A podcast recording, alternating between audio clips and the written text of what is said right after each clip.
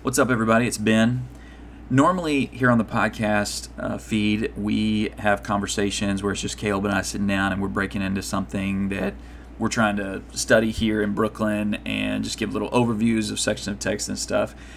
Uh, this series is a little bit different, and we thought it'd be worth putting here on the feed so that both people here in Brooklyn and maybe those of you who tune in in other places might be benefited from some Bible class discussions that we've had recently regarding politics and how Christians should view politics. I'll go ahead and say at the outset this isn't um, a study that's designed to tell people how they should vote or even if they should vote or how they should participate politically or if they should participate politically. It's more about the kind of perspective Christians should have about their relationship to government and politics. Uh, these are class discussions conducted over Zoom over a period of weeks here in the late summer, early fall of 2020. Um, obviously the audio quality is rough in some spots, so you hope you can forgive that.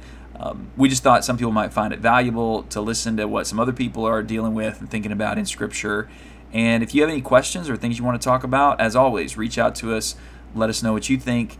And we hope that all of us can think of ourselves not so much as Americans or as citizens of any nation of the world, but as citizens of heaven, followers of King Jesus. Thanks for tuning in as always. We hope this is helpful for you.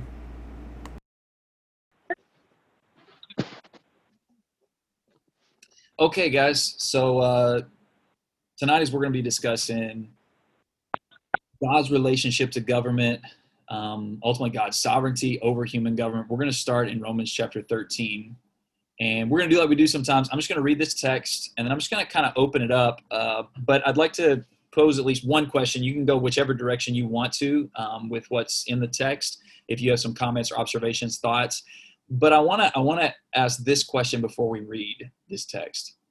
What is it about Romans chapter 13, particularly verses uh, we're going to read verses 1 through 7. What is it that makes you uncomfortable or bothers you about this text or um, creates sort of a, a question mark in your mind? We actually kind of touched on a little bit of this last week, I think. I know for me, there's a handful, and uh, I'm, I'm going to let everybody else kind of jump in here first with that. But uh, that's what I'd like us to at least one thing for us to focus on here in this text. But also, if you see anything else that you'd like to say about this, especially God's relationship to government, um, let's bring that out. But just keep that question in mind. What is it about this text in Romans 13 that's particularly challenging, problematic, hard, complicated for you as you read it? Romans 13, verse 1. Every person is to be in subjection to the governing authorities for there is no authority except from God, and those which exist are established by God. Therefore, whoever resists authority has opposed the ordinance of God, and they who have opposed uh, will receive condemnation upon themselves. For rulers are not a cause of fear for good behavior, but for evil. Do you want to have no fear of authority? Do what is good, and you will have praise from the same. For it is a minister of God to you for good. But if you do what is evil, be afraid, for it does not bear the sword for nothing. For it is a minister of God an avenger who brings wrath on the one who practices evil. Therefore, it is necessary to be in subjection, not only because of wrath, but also for conscience sake. For because of this, you also pay taxes. For rulers are servants of God, devoting themselves to this very thing. Render to all what is due them tax to whom tax is due, custom to whom custom, fear to whom fear, honor to whom honor. All right, so this text says a couple things about um, our relationship to government, also God's relationship to government. What is it about this text that you find to be complicated, challenging, confusing, maybe in some ways a little frustrating, um, whatever? What do you see here in this text in, in Romans 13?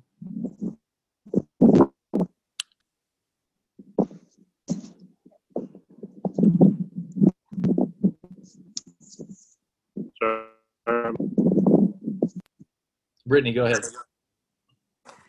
So I, I think there's just a lot of, for me, like cognitive dissonance required to believe that every authority is granted that authority by God. And so if I think of an example of the United States government, you know, I think that we all have differing opinions about which party is right and who should be in which position and that sort of thing. So, like, set that aside for a moment and think about governments where there's like very little question as to who is right and wrong. So like the Khmer Rouge in Cambodia that committed like mass genocide, right? Or the Armenian genocide, or that sort of, or like Sudan or Somalia. You know, like take any of these, I think, much more drastic examples than what we are used to confronting to every day and say that exists under the authority of God. And I just find that extremely disturbing and confusing.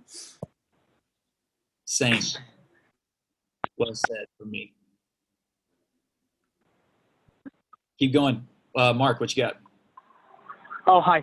I can relate to uh, Habakkuk in the book of Habakkuk, uh, where he saw all this evil around him and he just had to question God as to why there was all this evil and why it seemed as if it appeared as if God had established authority in the governor. rule is that just did pure evil that went against the people's best interest. Yes, I mean, really, the stuff Brittany just articulated is Habakkuk chapter one. Um, yeah, yeah, that's good. We'll come back to more of that later. I think that's really good. What else do you guys find complicated or difficult um, about Romans chapter 13 verses 1 to 7? Um, what's challenging to you? What's uh, what's kind of problematic about this text in your view? What do you guys see? I mean, this kind of goes to what Brittany said, but this idea that whoever resists the authorities, like if you see a really, really wicked government, like I feel like I want to like applaud the people who are taking a stand against it. But to say that like anyone who's resisting those authorities is resisting God is really hard to swallow. Yeah. Yeah. Okay. And verse four, the one in authority is God's servant for your good. I mean, I, I could get the servant part, but uh, the the part about for your good is tough, tough to swallow. Yeah, yeah, amen. And and you're thinking, I mean, you're highlighting that, Kill. I, I presume because we look around, it doesn't always seem well. We know for a fact a lot of times it's pretty clear. They'll even say themselves not doing it for our good or whatever. Is that what you're kind of? Yeah, yeah, yeah. Just that um, rulers often don't seem to be doing anything for our good. yes, that's right. Nelson, what are you thinking, brother? Yeah, I'm just thinking about um, what Brittany was saying. Like, it is true that we know so many leaders, like evil ones, and they have killed a lot of people. Would you still look at those leaders and say, like, hey, God put that guy right there? Uh, you know, and it's, it's just hard for me uh, to see that. I know uh, it's saying that in that passage, but uh, how could we see that in a way that I, we can still believe that I, oh it's okay it's god who put them there knowing who god is uh, indeed. Yeah and by the way we're all coming from this position of we know god to be good and kind and gracious and just and that's why it's really hard for us. I think the phrase brittany used cognitive dissonance for us to read is like yeah, but that doesn't make any sense that god would put these people in. Yeah go ahead david. Uh, the one, the one, the last part of verse five that says, uh, not only because of wrath, but because of conscience. Because sometimes uh, you, uh, when we are among these these evil um, authorities, we think that it is we have a good conscience if if we are going against it. So it is to subject to these authorities that seem to be perpetrating evils in um, in our in our people for the conscience of of having for, for having a good conscience. That's a great point. Sometimes this question of doing things in good conscience it certainly appears to be that we would need to do something that would be in rebellion uh, to government. And by the way there are times whenever we know that's a fact um, the apostles would say in Acts 5:29, we ought to obey God rather than men. So there are times, uh, because of conscience sake, to not submit to the authorities. But that's really problematic. What, what's the line of where I'm disobeying the governing authorities? For instance, um, what if, uh, in, like, financially supporting uh, evil activities? Should I say, no, I'm not going to do that? Therefore, you know, I'm going to rebel because I must obey God rather than men. Except Jesus says, pay your taxes to Caesar, which was being used. What's the problem y'all go to? What's that? Anyway, complicated, right? I think I was just accident. Uh, Brian, Brian, you back in, man? You got something to say? Yeah. Yeah. Um, I've been thinking about this a lot since last week and doing some of the reading and the reading you sent. Um, it's great. And I, re- I was reminded, you know, they use this word resist, um, which is a little ambiguous. And I remember the last other time they use resist in the Bible is when they say, resist not evil, but in, I, I believe they say, embrace it. And I think, you know, in a sense, this could also mean you know don't resist you know uh, leadership. Don't run away. Don't you know abandon it and just like go on your own. But you know head direction of it which i think includes you know if it needs to be changed work on changing it. Um, but don't resist it. Don't flee from it. Um, just don't not to resist evil. Yeah that instruction that, that's a, a good oh go ahead go ahead Brian's gone. Um, maybe he'll come back in here. But uh, the, the, that word resist that Brian was highlighting um, is, is a good call for us to make sure to pay attention to. One thing that's interesting, usually when I think resist, I think like pushing away from somebody, like, please stop doing that, you know? Um, actually, in the Bible, with this word resist, actually means to oppose someone or to fight against them or to attack them. So that's that's a little bit of the I think the notion to think about there with this this use of the word resist. It's not you pull away when somebody's harming you. Evidence there's nothing wrong with uh, trying to avoid harm if possible. But what uh, what we see here condemned is the idea of attacking a government or or uh, fighting against the authorities, right? All right, good. Any other thoughts of just what makes this complicated, especially with this notion that God's the one who appoints governments, and uh, what makes that sort of tricky um, in uh, in the instruction that we receive here? You guys got anything else? This is a really, I think, a really good, thorough um, breakdown of it. I know of a couple other things that I'll just highlight in a second, but I want to make sure to give room for everybody else. Any other thoughts you see that are kind of tricky about this?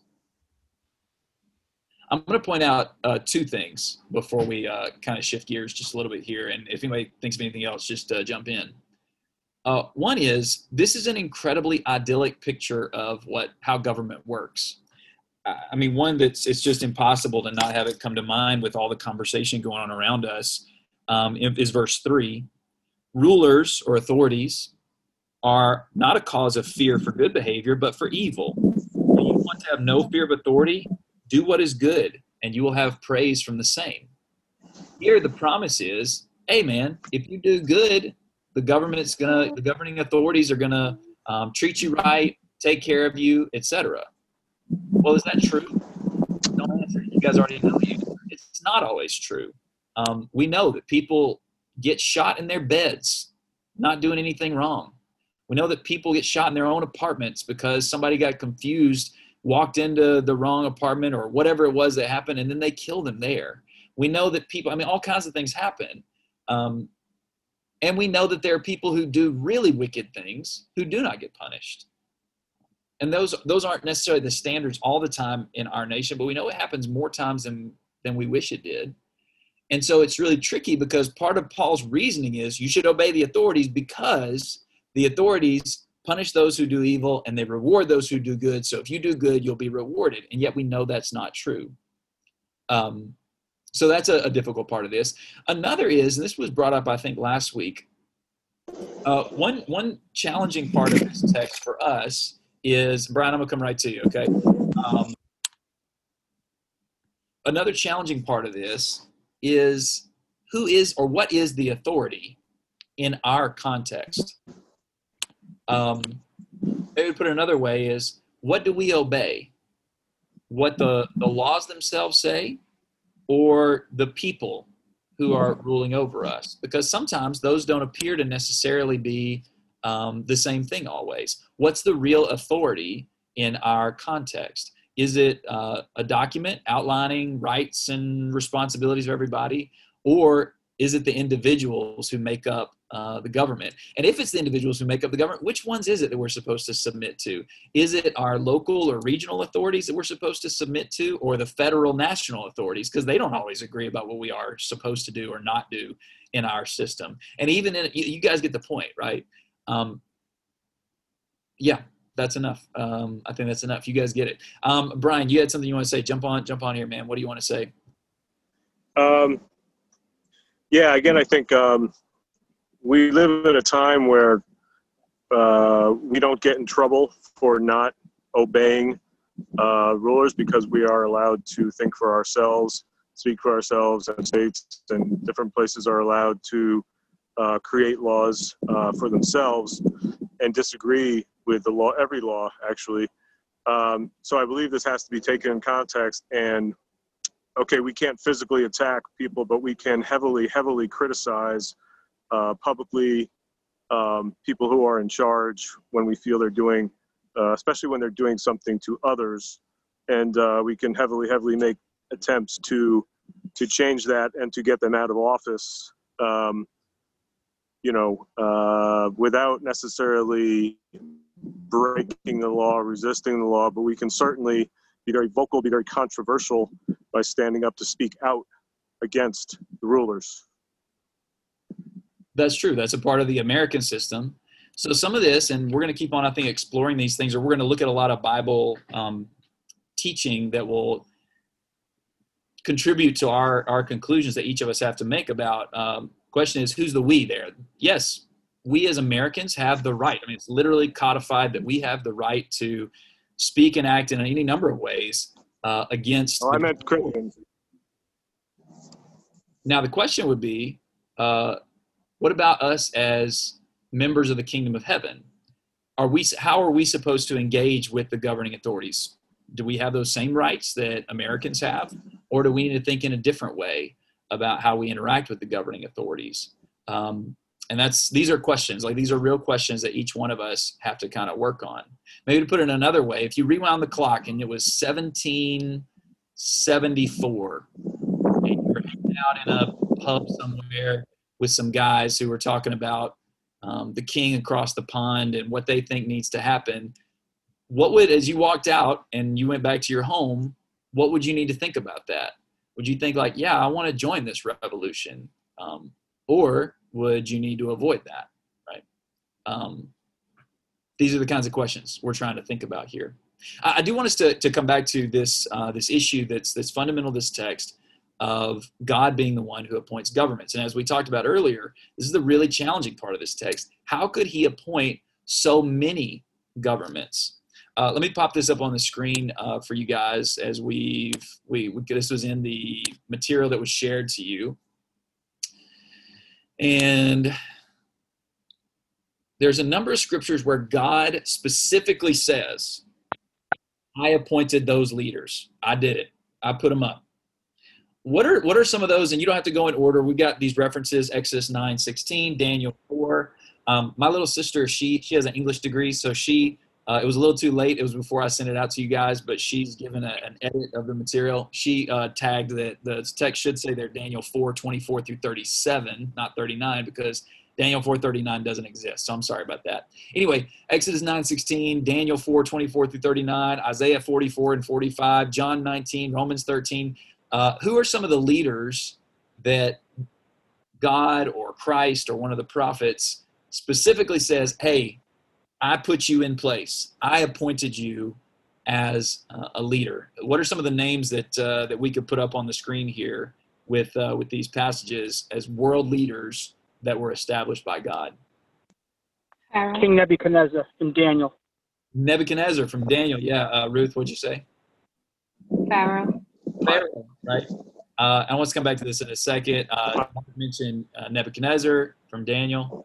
I guess you have to do these in order. Don't mess it up. And Caleb, you had to say Cyrus, of course. Uh, that's, that's your boy there. Uh, what about in John 19? Pilate. Who is it that gets highlighted as being appointed, established by God? Say again, Brian.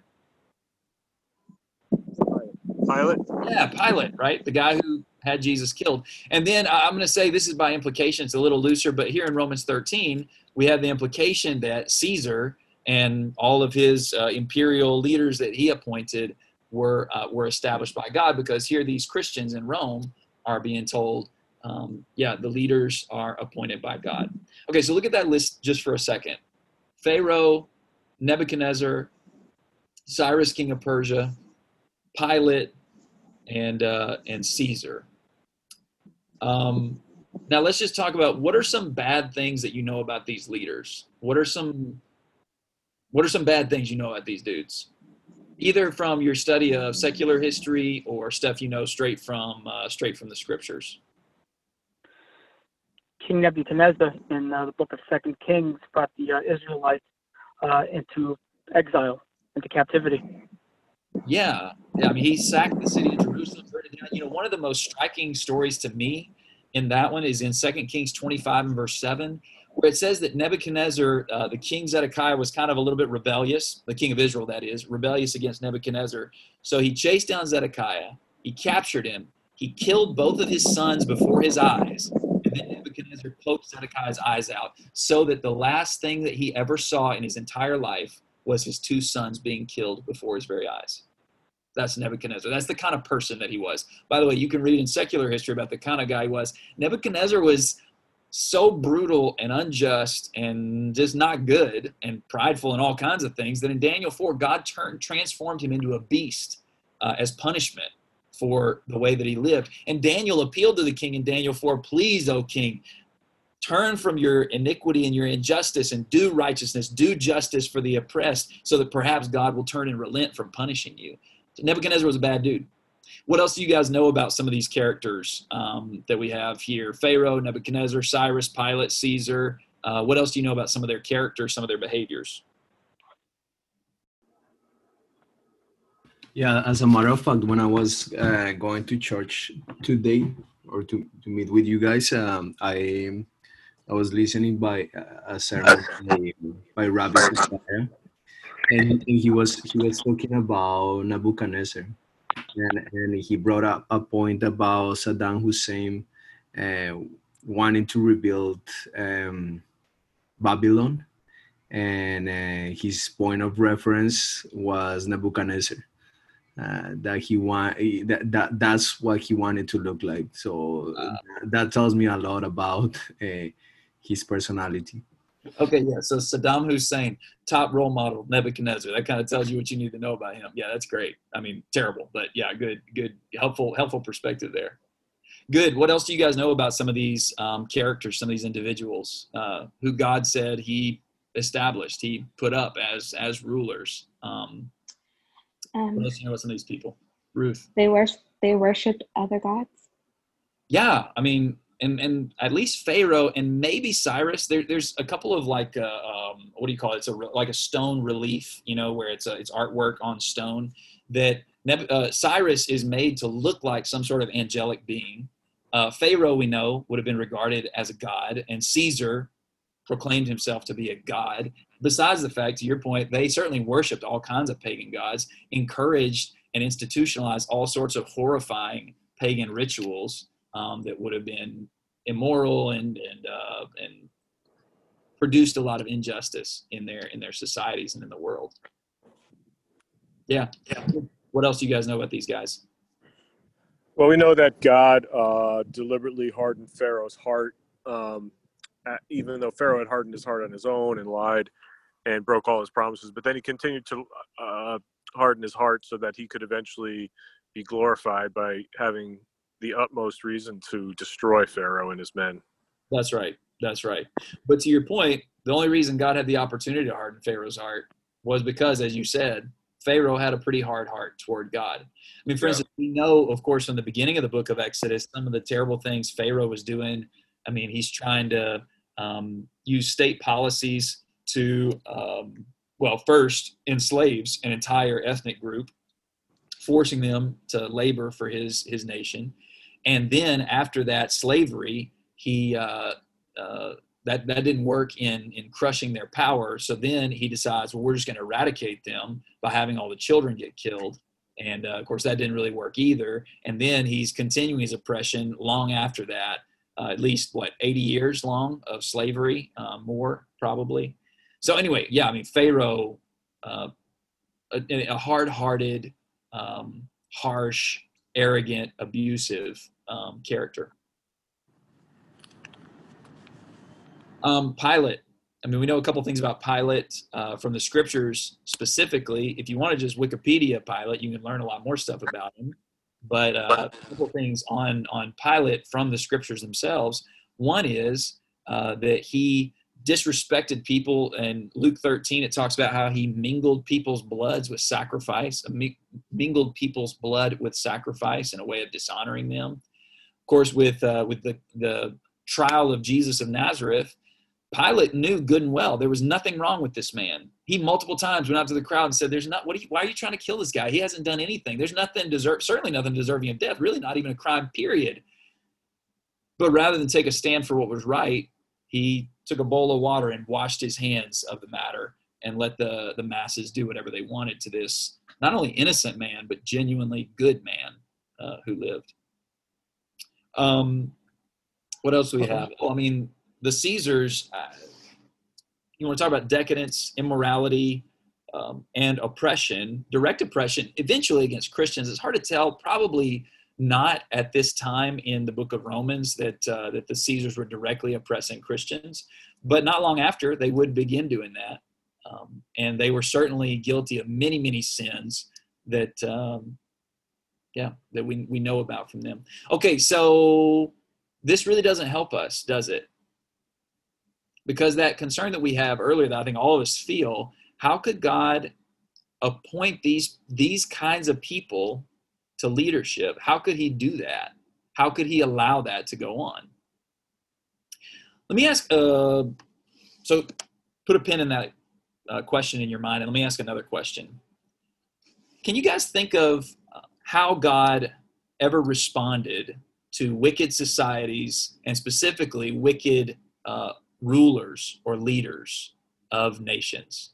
Um, can you guys think of any scriptures that point to how God responded to leaders, even leaders that he appointed, how he responded to them whenever they utilized their power for evil?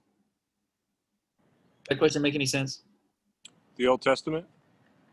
What about it? Um, I'm thinking of first. I think I'm thinking of First and Second Samuel, where all the different leaders, you know, are take take over. I don't know if God uh, put them in place, um, but they're constantly, you know, some of them do as God wanted. They'll say, but then they didn't get rid of the high places, and some of them come in and do all evil as their as their fathers had done, and God just destroys them. Some die right away because they're evil. Others um, do some things good, but then they Yeah, and and you may be referring to uh, Samuel. There's some of that in Samuel, but that's certainly in the Book of Kings. A lot of that, the kings of Israel especially, are highlighted as being. Um, oh, I'm sorry, Kings, right? First and second. yeah, no, that's fine. It's right because it is a little bit Samuel too, and they kind of bleed together anyways. The stories do, but yeah, they, the leaders get called in, called to account by God. Other examples of God calling leaders, uh, um, world leaders, for their evil deeds.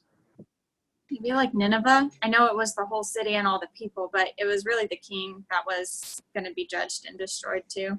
Yep, absolutely, yeah. So the end of, or the middle of the book of Jonah, whenever Jonah goes and preaches to the people in Nineveh, it's the king that gets highlighted as one who um, commands repentance among the people. He was responsible before God, even though it was a pagan nation. They weren't in covenant with God, and yet uh, God held them responsible. And I'll just go ahead and say they didn't hold to their repentance. That's why the book of Nahum is in the Bible, because the book of Nahum is God calling them to account for their wickedness. Other examples in the Bible of God calling governmental leaders um, to account for their wicked behaviors. Caleb. There's like a big portion of Isaiah that calls out nations for uh, for their wickedness. I think starting around like chapter 23. Um, but it's like eight or ten chapters of just one nation after the other of God just bringing judgment on wicked for their uh, on these nations for their wickedness. Absolutely. Yeah, that's a great one. That's a great one. Other examples that you guys know of, uh, David. Yeah, uh, the examples that we were just talking about, we, we were talking about um, these governors' um, qualities, but but um, Pharaoh, was was brought uh, under punishment, and you know, of course, the one that is the most graphic is Nebuchadnezzar. Yeah, absolutely. I mean, Pharaoh, his whole kingdom implodes. His army is sunk in the bottom of the sea. Um, his family lineage is is devastated by the plagues, all this kind of stuff. You can imagine the economy, and I mean, his his kingdom was ruined because of his rebellion against God and his injustice and his wickedness and his idolatry.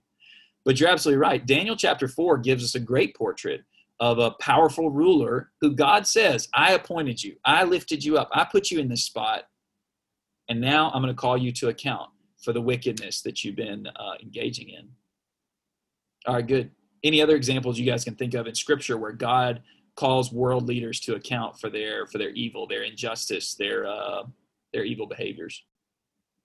Uh, there are now, and Caleb highlighted, by the way, um, the, the middle portion of Isaiah. I mean, there's a sense in which really chapters 13 through 35 all highlight uh, wickedness of the nations. Different kings are, are uh, highlighted there, or rulers at least.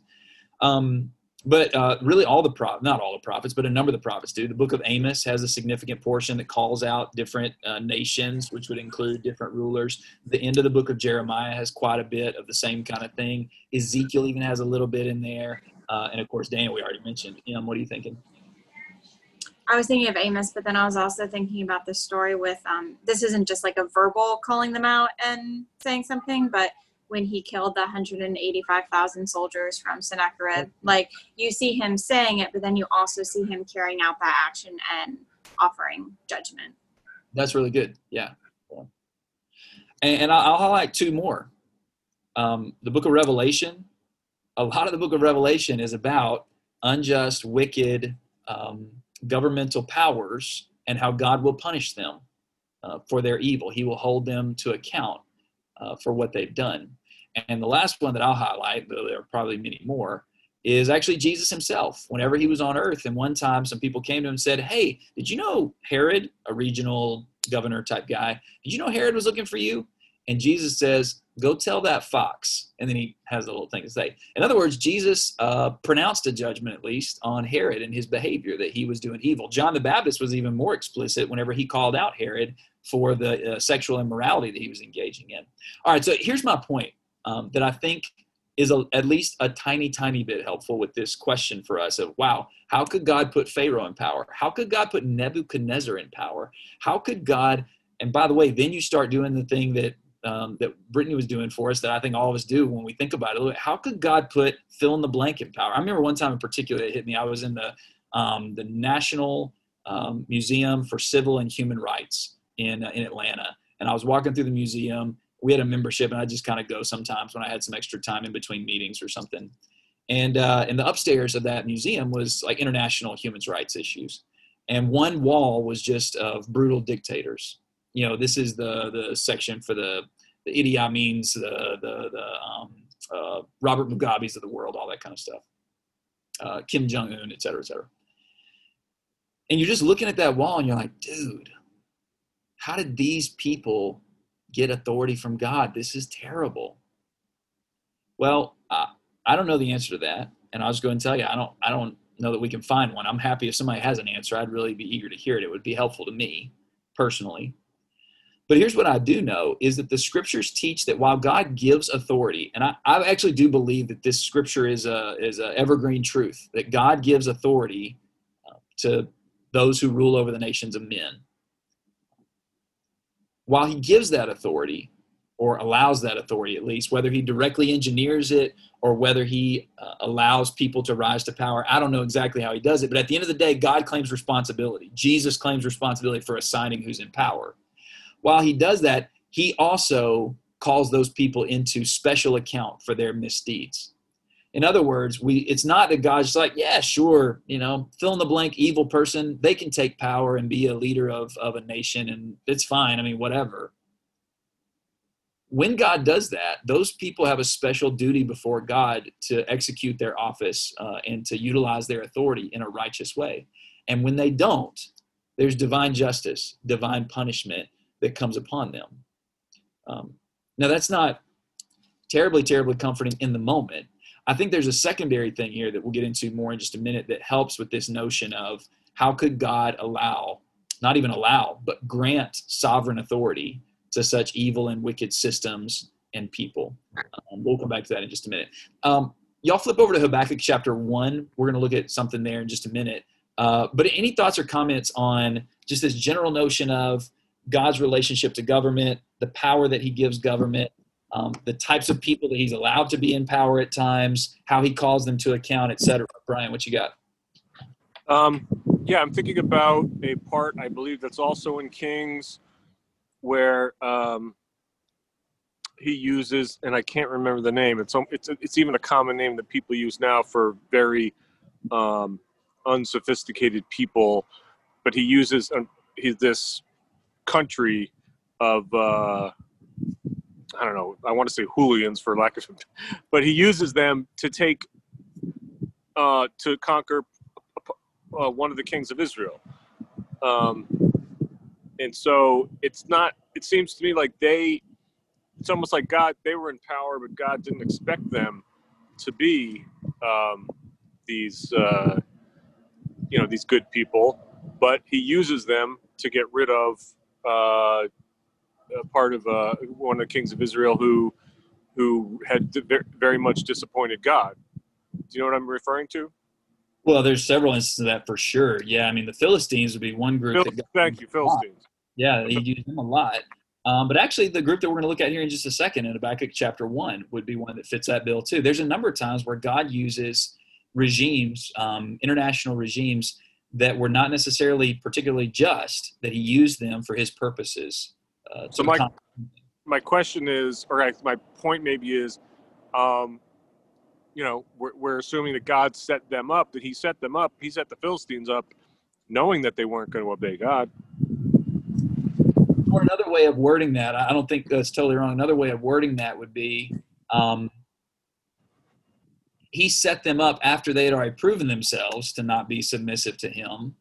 He utilized their rebellion uh, to to act as a, a, a, device of punishment on his people. In other words, it's not that God made them be bad, but since they were bad, God said, "All right, let's use your badness for something good." Does that make sense?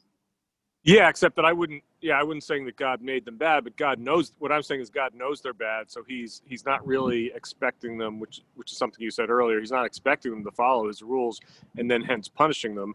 He knows they're not going to. That's true, although what we do see there's a one passage and you guys can check this out later the nation of edom in the book of obadiah which was not a nation that was serving god they were idolatrous they were not really obedient to god um, and yet he says hey you know what i wanted you guys to do something but you went too far you did too much you were wrong in what you did and there's actually other nations where that same I want you guys to notice what what God's now. So here's uh, some perspective from. Or anybody else got any comments on what we've talked about so far before we move on? Here's the big question: How do we respond to this? How do we deal with this uh, reality?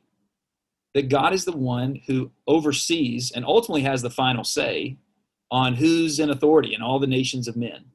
Again, whether that means He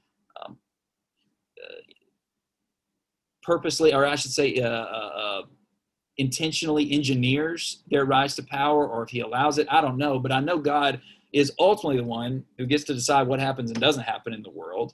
So he allows it, and he has said, I'm the one that set up these authorities. They all exist because of my power, my authority. Um, how are we supposed to respond to that? How are we supposed to deal with that, especially when we look at such wicked ones like Caesar, like Pharaoh, like Cyrus, like all these individuals. How are we supposed to deal with that and cope with that uh, while living in the world? Ruth, what you got? Well, for me, um, though, in the moment of, you know, there's moments where I feel like, oh man, this is crazy, but actually knowing that God is sovereign in, in it encourages encourages me.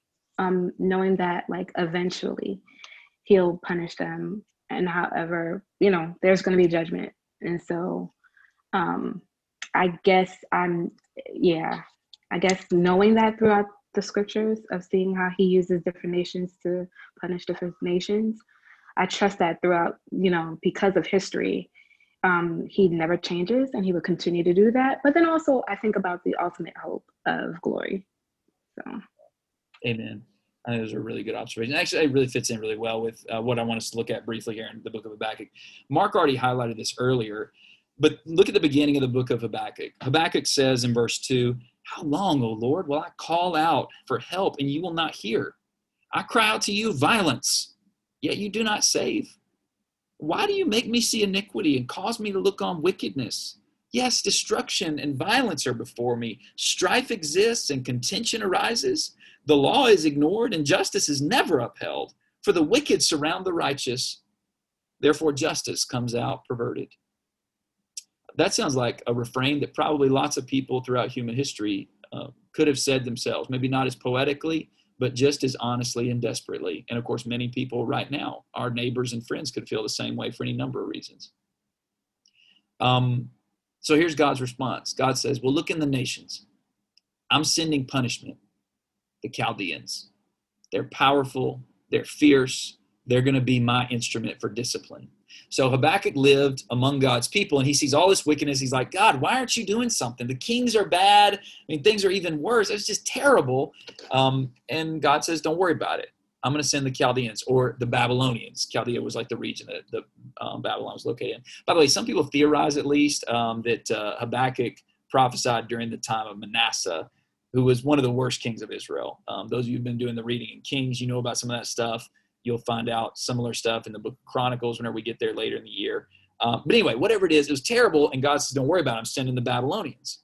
Well, we already talked about this is the role model of Saddam Hussein that we're that God is saying that's who I'm going to use. That's why Habakkuk says in uh, in verse 12, "Are you not from everlasting, O Lord, my God, my Holy One? We will not die. You, O Lord, have appointed them to judge, and you, O Rock, have established them to correct." In other words, he's like, "You're the Holy One, God. You're the righteous one. Whatever you say goes. I know." Your eyes are too pure to approve evil, and you cannot look on wickedness with favor. Why do you look with favor on those who deal treacherously? Why are you silent when the wicked swallow up those more righteous than they? Why have you made men like the fish of the sea, like creeping things without a ruler over them? And then he goes on to say the Chaldeans are the worst. God, why are you sitting there silently when bad things happen? Why are you sitting there just letting this stuff go down? I love Habakkuk's statement at the beginning of chapter 2. He says, I will stand on my guard post and station myself on the rampart. I will keep watch to see what he will speak to me and how I may reply when I'm reproved or corrected. In other words, Habakkuk says, God, I do not get how you can let the bad stuff happen that you're letting happen. I don't get how you are actively giving power to people who are wicked and evil. I know we're bad, but they're even worse. I do not get it, God. But I'm going to stand right here and I'm going to wait for your correction. I know I don't get it. I don't really like what you're telling me, but I know at the end of the day, you got something going on. Well, here's the first thing, and, and there's quite a bit. We're not going to go into all of chapter two, but I just want to highlight one statement in particular that probably a lot of you have uh, have noticed before in Scripture and have been impacted by in a big way. Uh, it's in chapter two and verse four. And I just want to put it up here on the screen just in case anybody can't see it on their on their in their Bible. God speaks and He says, "Look, as for the proud one, which would include those who are unjust in Habakkuk's society, King Manasseh, for instance, if he was indeed the king at that time, or any other rulers, certainly the Babylonians were filled with pride. Nebuchadnezzar, the reason why God turned him into a beast and sent him out to pasture, literally, was because of his pride. Daniel chapter 4, you can check that out. That's why God says his soul is not right within him. In other words, God's not approving of all these bad things, even those who are granted power, either um, uh, circumstantially or intentionally by God. His soul is not right in him, but the righteous will live by his faith. To define a couple of these words, uh, I want to highlight a couple things. Um, the righteous, that is, those who are with God, not those who are participating in evils and injustices and all that kind of stuff, but the righteous people will live. And in this context, I think the way to think about living is to think about survival. Habakkuk says, God, how are we going to make it? How are we going to deal with this? How can we survive? And God says, Let me tell you how you're going to survive by faith. Now, I don't think this means primarily like the faith where you just believe some stuff, although it starts there. I don't even think it means the kind of faith where it means uh, you uh, you do some right stuff, although that's part of faith too. This word almost always in the Old Testament, whenever it's translated, is translated as faithfulness or loyalty or steadfastness. In other words, righteous people are those who are loyal to God and are not swayed by the evil, unjust, wicked, immoral, prideful uh, leaders and governments of the world. It's people who say, God, I'm rolling with you no matter what my my nation is doing, no matter what leaders are doing or whatever. I'm going to stick with you and I'm going to trust that you're working something out. Now, this goes back to what we were saying. Um, you know, when we see injustice and we see people that God has appointed or He has granted authority to, and we say, God, how could you do that? Well, number one, Ruth highlighted this, a couple others we've said this too. We can know God is calling them to account. Yes, they were given that responsibility, and they're going to be held accountable for that. If they use it wrongly, they're going to be punished. So it's not like God's like, oh, don't worry about it. It's the government. I appointed them so they can do whatever they want. It's not a blank check. It's actually a greater duty and burden and responsibility for them. There's a second thing, too. Whenever we look around at the evil governments of the world and see their oppression and see their the, the bad stuff they're doing, we, and this is really hard for me personally, I don't know about you guys, but we have to embrace and remember God is working out something bigger than whatever is going on in my socio political environment in my particular moment in history. We look at whatever's happening in our moments of history and we say, there's no way that God could do this. Or, God, why would you do this? And it can even be a temptation to say, you know what, if God appoints these kinds of leaders throughout the world, then forget God. Whenever we remember that God's plan for us is life, and it's life if we stay loyal to Him, if we stay faithful to Him, that He's operating on a bigger stage than what we're capable of seeing. If we can see it that way, it'll help us to adhere to instructions like Romans chapter 13, even knowing that governments aren't always going to do what they're supposed to do. But I'm going to stay loyal to God and do what He says, no matter what's going on in the world around me. Um, let me pause for a second. I just went on a little, little thing there. Ruth, jump in here. No, I, it, it makes me think about, you know, putting our confidence in the government. Um, just thinking of, of Israel when they looked at the other nations and they desired a king, um, even though they had God Himself. Um, and you see how that came about. Um, not to say every king was off, but a lot of them were. But I think for us now, it's just that to even to establish about like the history of the scriptures um, and then just history itself that is best to just kind of like not put your security in flawed human systems and institutions um, but to take them for what it is um, and also pray that even in god's judgment like if because the way i think everything is being said here um, it could almost feel like how what we're experiencing, especially in the last, I said, four years, is especially this year, is like God's growing judgment on the nation of America. I don't know. Some people might have different feelings about that.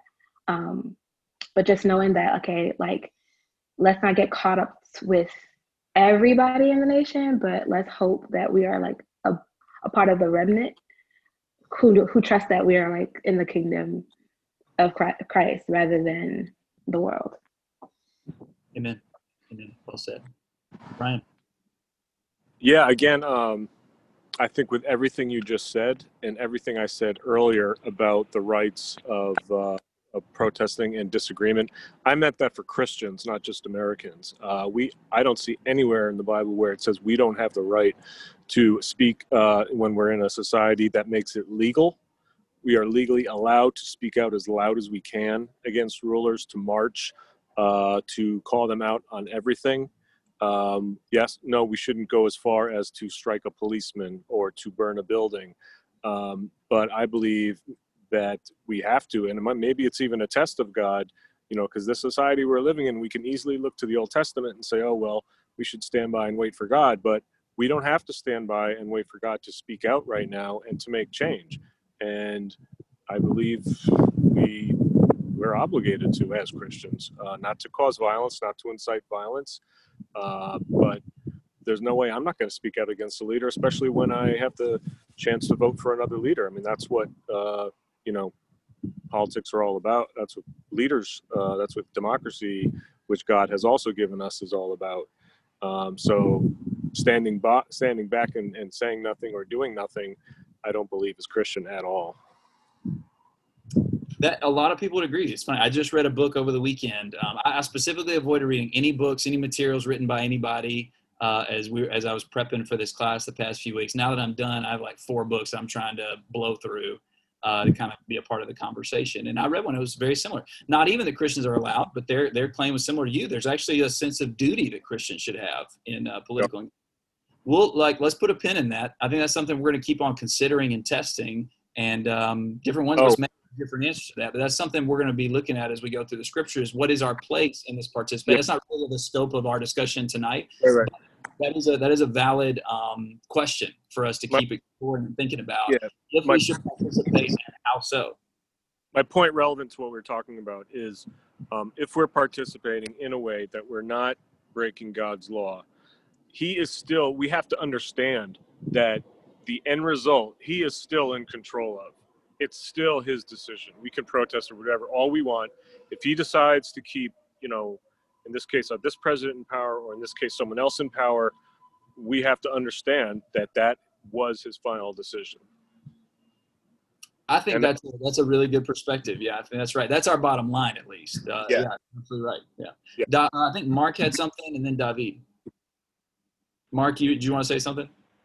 Oh no i'm okay. Thanks. Okay. All right david go ahead yeah, you know, and I'm trying to process everything with with the initial question that, that you asked, like what were some of the challenges that that we we have um, about being subject to authorities, and um, and I was I was trying to see it the the opposite way. Uh, if if we have challenges of meeting to a kind of authority because we would want to have um, a good a godly government.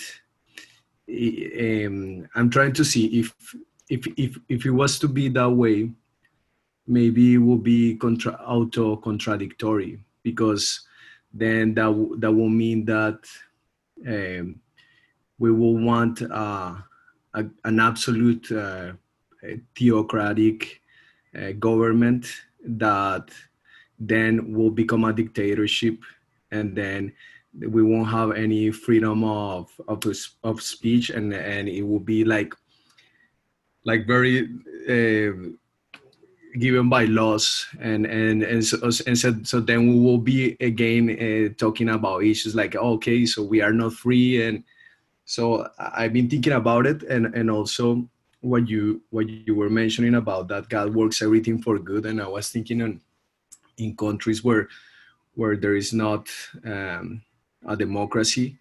But um, for example, cases like China, that I, that I hear that even um, among all the um, barriers that they have to express themselves and, and as far as of their beliefs, there are still people coming to God and and and there are people who are looking and are fi- finding and and so that that shows us that uh, regardless of, of anything, God is really working everything for good for the ones who are looking for the true kingdom, um, which uh, I see that it can happen at any time in history or anywhere in the world. Yeah, you said a lot of really good stuff there. I mean, uh, for one, by the way, what you just brought out, like let's say a, a theocratic um, theocratically appointed government that imposes uh, devotion to God. Well, that happened in the Roman Empire, and that's where arguably the greatest uh, divergence from the true Christian faith had its roots. I mean, maybe it had its roots in the hearts of people who weren't really being obedient to God, but as far as on an institutionalized level, that's how things really got off track. Is whenever it became government-appointed religion or whatever, right?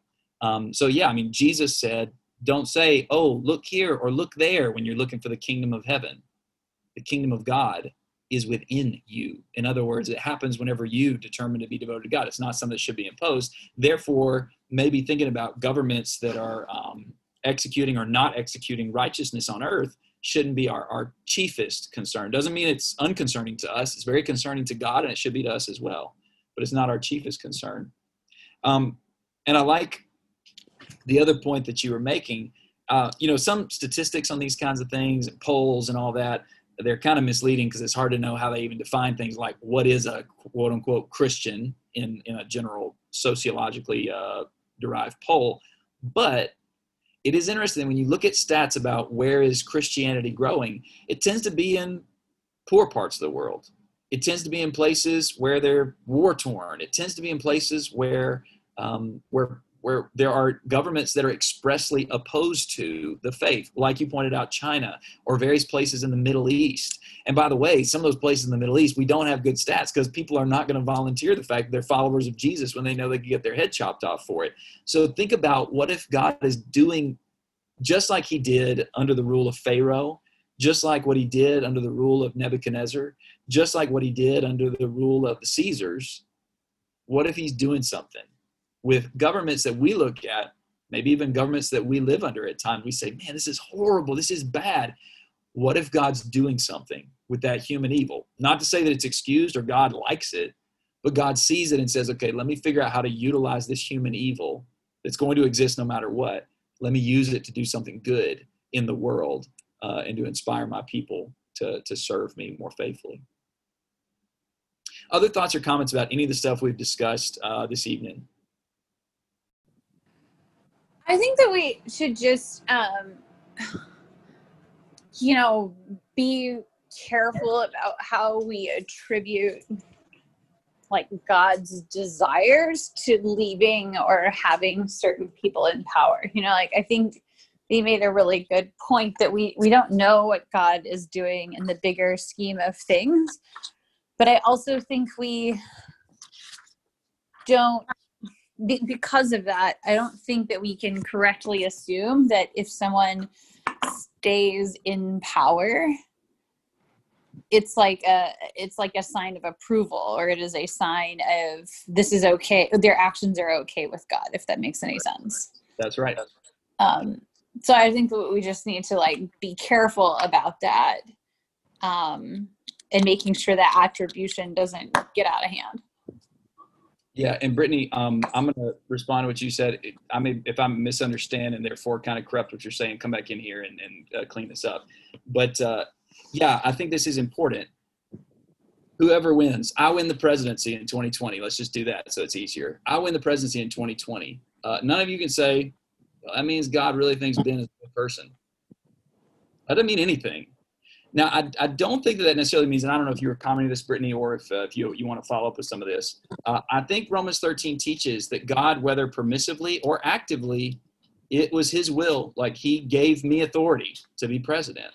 That may not mean that I'm a good person or that I'm a good leader. He may have some other reason. Maybe because I'm a bad leader, as Ruth pointed out. Maybe that he's trying to execute judgment by appointing a bad leader uh, like me.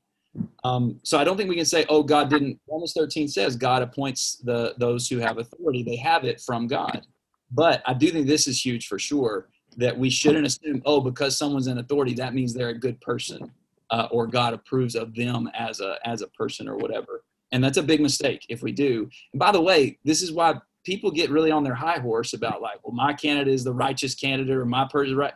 Stop it. Stop it every single human being is a sinner in the eyes of God. So we don't need to be acting like that or talking like that. Um, it's okay to say that God uh, grants authority to people who have positions of power, but that doesn't mean that God is thumbs up on their behavior, their actions, or their attitudes, or their policies, or whatever. Brittany, jump back in here if you want to clean some of that up. But I just want to double down, especially on that point of God not approving of uh, people's character just because they're in power. Yeah, I guess the only thing that, that I would say that's not super clear to me from Romans 13 is what you mentioned on whether this is an active or a passive permission from God. I do not think that we can understand that and like come to a really clear, clear conclusion from what Romans 13 says. And so from my perspective, like what that means is that we're almost in this territory of a much broader question of like, why can a just God allow evil things to happen in the world, right? And so I think we have to come at it at least a little bit from that perspective of, well, God is allowing things to passively happen in the world and probably actively doing other things. And frankly, we have no idea which is which, just as Job had no idea which was which right and i think that's just like important to to keep in mind and, and, i guess that goes back to like attribution of what is God actively or passively doing? Well, well we don't know. Um, and so, you know, I guess I was into my point. Sorry. Anything No, else to that's say? great.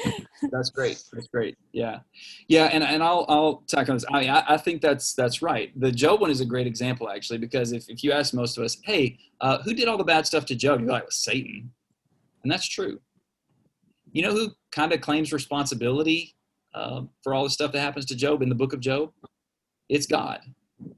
And so here's the point I want to make uh, that that may not be accurate because I think what's been presented is is uh, this is the the tension is in other words should we think that when leaders are appointed as leaders do they come from God? My answer to that is yes. Um, I don't know how that works. Again, and I'm not going to pretend to know, but I know God claims responsibility for all the leaders, whether that be Pharaoh in Egypt, Nebuchadnezzar, Cyrus, Pilate, the Caesars, the people, the Babylonians in Habakkuk's day.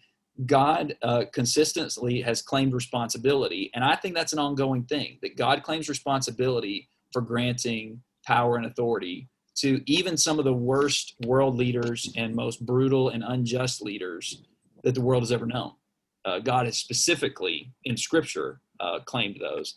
And I think that's an ongoing thing. Now, again, this goes back to that. Does that mean he allowed them or does that mean he specifically gave it to them? I don't know. And, and either way, I don't think it matters because frankly, it's still kind of bothersome to me either way. Uh, because I look at people, I'm like, God, how could you do that? That's why Habakkuk 2 4 is, I think, so crucial for us in this conversation uh, and in this thought. Um, Ruth, I'm guessing you have a follow up. Um, it, it kind of, but in a in a sense, uh, maybe because I maybe because I said the thing about judgment, because I totally agree with what Brittany has said, um, and I know that we are trying to talk about our context a lot in terms of, um, so my perspective of thinking of like how often, like to be honest with you, I really have I'm struggling in terms of, you know, I am politically homeless and all the things, but I am really struggling. But I also think that um, in how often do we thank God? Because we also think things like I know some people. I wouldn't speak for everyone. Some people view this as okay. We're seeing oppression. We're seeing a lot of unrest. We're seeing a lot of um, division. But how often do we? I know in the scripture it talks about um, the governor, you know, saying that he he appoints these things for the good of us. Um, are we even like? How often do we thank God for the liberties that we do have? Like acknowledging that we have so much liberties to say things and you know I know there's there's a lot of things of like for me, I I tend to not um I, I tend to not do that all the time, and I have to kind of say like you know what even whether I know if God is you know judging America or not, um, you know in my life there is still a lot of things I I you know I should be grateful for. I know I said a lot there, but I don't know. No, uh, that's right. Uh, That's right. And uh, a lot of tension there. Brian, you were sitting on go. What you got, brother? Um, I would say, uh, like, like Brittany had said, and I, I, and I had earlier referred to before, yes, definitely it's clear that because God allows someone, like I was saying, even after our, all our protests or whatever, to be elected uh, the leader or to be sitting leader, it definitely does not mean that God approves of him, uh, but for some reason uh, he might be putting them in. Uh, sometimes that reason might be to stir the people up even more to start paying attention to their leaders, which a lot of people, particularly in this country, have not, um, and voting. But uh, I think also um, a interesting. What I think is that um, I would disagree that I think uh, some leaders are incredibly better than others, incredibly more uh, more uh, uh, virtuous and, and preferred by God than others, like God shows in the Old Testament, where He seems to absolutely uh, give uh, preference to some leaders and, and disliking other leaders, David in particular and Solomon. But so I think we have to keep that in mind when we're considering people.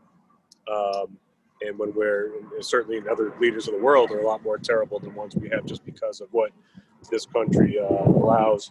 Um, so yeah, that, those are my thoughts. That's right. Uh, that's great, and that's probably a pretty good place for us to get ready to land the plane here in a second. Um, we've gone well over an hour.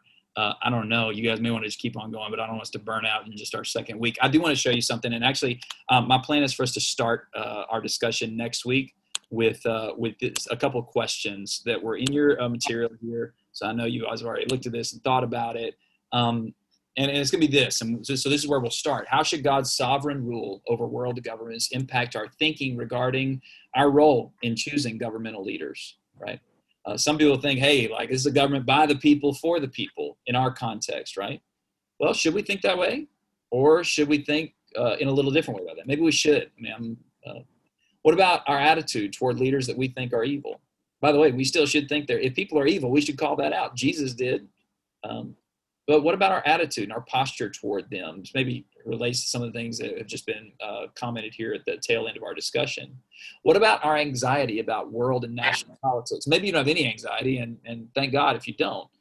But if somebody does have anxiety, how does the sovereignty of God impact our, our disposition in terms of our anxiety and things? And I'm actually going to just suggest one thing to you on this point. I'm going to start with these just to use as a review. Um, we'll start uh, our next discussion with these three questions, or this question with these things. You can comment on whichever one next time.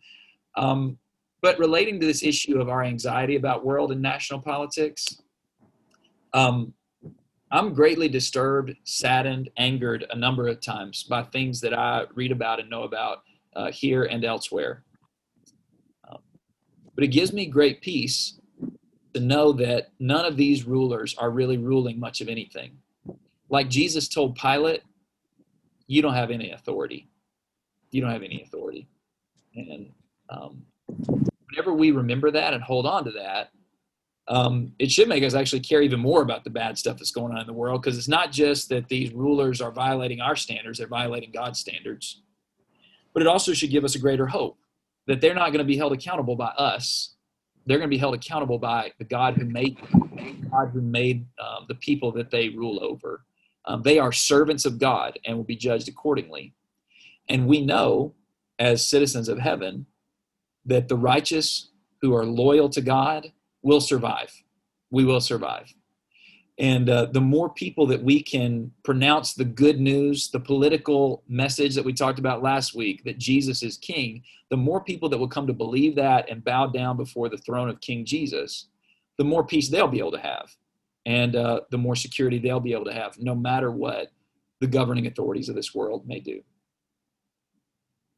The aim of the Way BK is to share the gospel of Jesus Christ across Brooklyn and beyond. For more information or to contact us, please visit www.thewaybk.com.